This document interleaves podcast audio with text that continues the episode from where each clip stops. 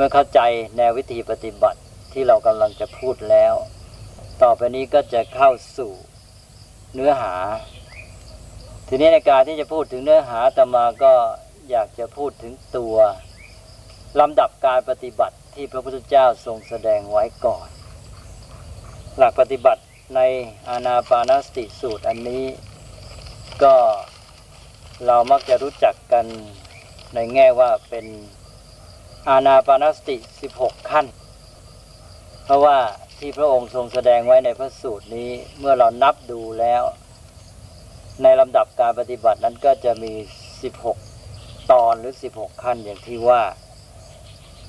ก็เลยเรียกกันว่า อานาปานสติ 16 ขั้น ในอัตถกถาท่านเรียกว่า อานาปานสติมีวัตถุ 16อันนี้ก็ขอเข้าสู่ความสรุป ของอานาปานสติสูตร ให้เห็นลำดับ 16 ขั้นนี้ว่าเป็นอย่างไรแล้วหลังจากนั้นเราจึงจะค่อยมาทำความเข้าใจอันนี้ก็ฟังดูก่อน พระพุทธเจ้าก็ตรัสขึ้นมาบอกว่าภิกษุทั้งหลาย อาณาปานสติ เจริญอย่างไรทำให้มากอย่างไร จะมีผลมากมีอานิสงส์มาก และพระองค์ก็ตรัสตอบ ซึ่งก็ มีความว่าภิกษุในธรรมวินัยนี้ไปสู่ป่าก็ดี โคนไม้ก็ดีเรือนว่างก็ดี แล้วก็นั่งคู่บัลลังก์ตั้งกายตรงดำรงสติเฉพาะหน้าหมายความว่าเอาสติมุ่งต่อกรรมฐานคือการกำหนดลมหายใจนั้นแล้วต่อจากนั้นก็เริ่มเจริญกรรมฐาน โดยมีสติหายใจเข้า และมีสติหายใจออก อันนี้คือตอนเริ่มต้น เอาใจความง่าย ๆก็คือ หาที่เหมาะที่สงัดที่เป็นสปายะแก่การเจริญภาวนา แล้วก็เจริญอาณาปานสตินี่เหมาะกับการที่ว่าอยู่ในอิริยาบถทที่ให้เป็นสปายะด้วยคือการนั่งสมาธิ ก็ไปนั่งสมาธิ แล้วเสร็จแล้วก็เริ่มปฏิบัติโดย หายใจเข้าออกยังมีสติหรือใช้สติกำหนดลมหายใจนี่เป็นจุดตั้งต้น ทีนี้ต่อไปนี้เราก็เข้าสู่ขั้นทั้ง 16 ขั้นทั้ง 16 นั้นก็จะจำแนกจัดกลุ่มได้เป็น 4 กลุ่มด้วยกัน เป็น 4 กลุ่มนั้นก็ได้แก่การปฏิบัติที่เข้ากับสติปัฏฐานสี่แต่ละอย่างนั่นเอง คือเริ่มแต่กายานุปัสสนาเป็นต้นไป หมายความว่ากายานุปัสสนาก็มีสี่ขั้น เวทนานุปัสสนาก็มีสี่ขั้น จิตานุปัสสนาก็สี่ขั้น แล้วก็ธรรมานุปัสสนาก็สี่ขั้น เท่ากันหมดก็จำง่าย ก็เท่ากับว่ามีทั้งสิบหกก็แบ่งเป็นสี่กลุ่ม หรือสี่ตอนแล้วก็ตอนละสี่ขั้น ตามสติปัฏฐานทั้งสี่นั้นอันนี้จำง่ายมาก ก็เริ่มด้วยหมวดสี่ที่หนึ่ง คือกายานุปัสสนา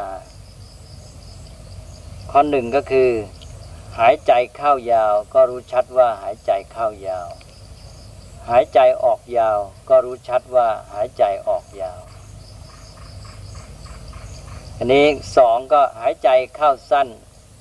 ก็รู้ชัดว่าหายใจเข้าสั้น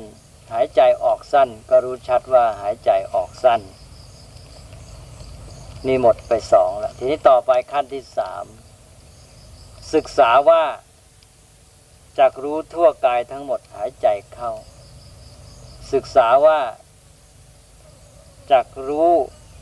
ทั่วกายทั้งหมดหายใจออก ขอให้สังเกตไปด้วยตอนนี้เริ่มมีคำว่าศึกษาว่า ไม่ใช่มีแค่รู้ชัดว่า ต่อไปสี่ศึกษาว่า จากผ่อนระงับกายสังขารหายใจเข้า ศึกษาว่าจากผ่อนระงับกายสังขารหายใจออก นี่ครบแล้วสี่ขั้น ของหมวดที่หนึ่งได้แก่กายานุปัสสนาสติปัฏฐาน นี้ต่อไปก็ไปสู่หมวดที่สองเวทนานุปัสสนาสติปัฏฐาน ซึ่งมีสี่ขั้นเช่นเดียวกัน ให้สังเกตเมื่อกี้แล้วว่า ตอนนี้ได้มีคำว่าศึกษาว่าเข้ามา และคำว่าศึกษาว่านี้จะมีตลอดไปหมดในวิธีปฏิบัติของอาณาปานสตินี้ หมวดสี่ที่สองนี่ก็เริ่มที่ข้อห้าว่าศึกษาว่าจักรู้ชัดปีติหายใจเข้า ศึกษาว่าจักรู้ชัดปีติหายใจออก แล้วก็ไปขั้นที่หกศึกษาว่าจักรู้ชัดสุขหายใจเข้า จักรู้ชัดศึกษาว่าจักรู้ชัดสุขหายใจออก ต่อไปก็ขั้นที่เจ็ดศึกษาว่าจักรู้ชัดจิตสังขารหายใจเข้า ศึกษาว่าจักรู้ชัดจิตสังขารหายใจออก มีให้สังเกตคำว่าจิตสังขาร เมื่อกี้ในหมวดกายานุปัสสนามีคำว่ากายสังขาร ในหมวดเวทนานุปัสสนามีคำว่าจิตสังขาร ต่อไปก็ขั้นที่ 8 ศึกษาว่าจักผ่อนระงับจิตสังขารหายใจเข้า ศึกษาว่าจักผ่อนระงับจิตสังขารหายใจออก จบหมวดที่สองเวทนานุปัสสนาสติปัฏฐาน ต่อไปก็ขึ้นสู่หมวดที่สามคือจิตานุปัสสนาสติปัฏฐาน ซึ่งมีสี่ขั้นเช่นเดียวกัน เริ่มด้วย ขั้นที่เก้าศึกษาว่าจักรู้ชัดจิตหายใจเข้า ศึกษาว่าจักรู้ชัดจิตหายใจออก แล้วขั้นที่สิบศึกษาว่าจักทำจิตให้บันเทิงหายใจเข้า ศึกษาว่าจักทำจิตให้บันเทิงหายใจออก ขั้นที่สิบเอ็ดศึกษาว่า จักตั้งจิตมั่นหายใจเข้า ศึกษาว่าจักตั้งจิตมั่นหายใจออก และขั้นสิบสองศึกษาว่าจักเปลื้องจิตหายใจเข้า ศึกษาว่าจักเปลื้องจิตหายใจออก ก็จบ หมวดจิตานุปัสสนาสติปัฏฐานคือจบหมวดที่สามก็หมดไปสิบสองข้อ หรือสิบสองขั้น ให้สังเกตว่าในขั้นต่างๆ เหล่านี้ ฟังดูแล้วจะมีลักษณะเป็นการบังคับให้จิตเป็นอย่างนั้นอย่างนี้ นี่คือลักษณะการที่ว่าศึกษาว่าหรือฝึก หรือหัดทำให้เป็นอย่างนั้น ต่อไปก็สี่หมวดสุดท้าย คือหมวดธรรมานุปัสสนาสีปฐานอีกสี่ขั้น เริ่มด้วยขั้นที่สิบสามศึกษาว่าจาก ตามเห็นว่าไม่เที่ยงหายใจเข้า ศึกษาว่าจากตามเห็นว่าไม่เที่ยงหายใจออก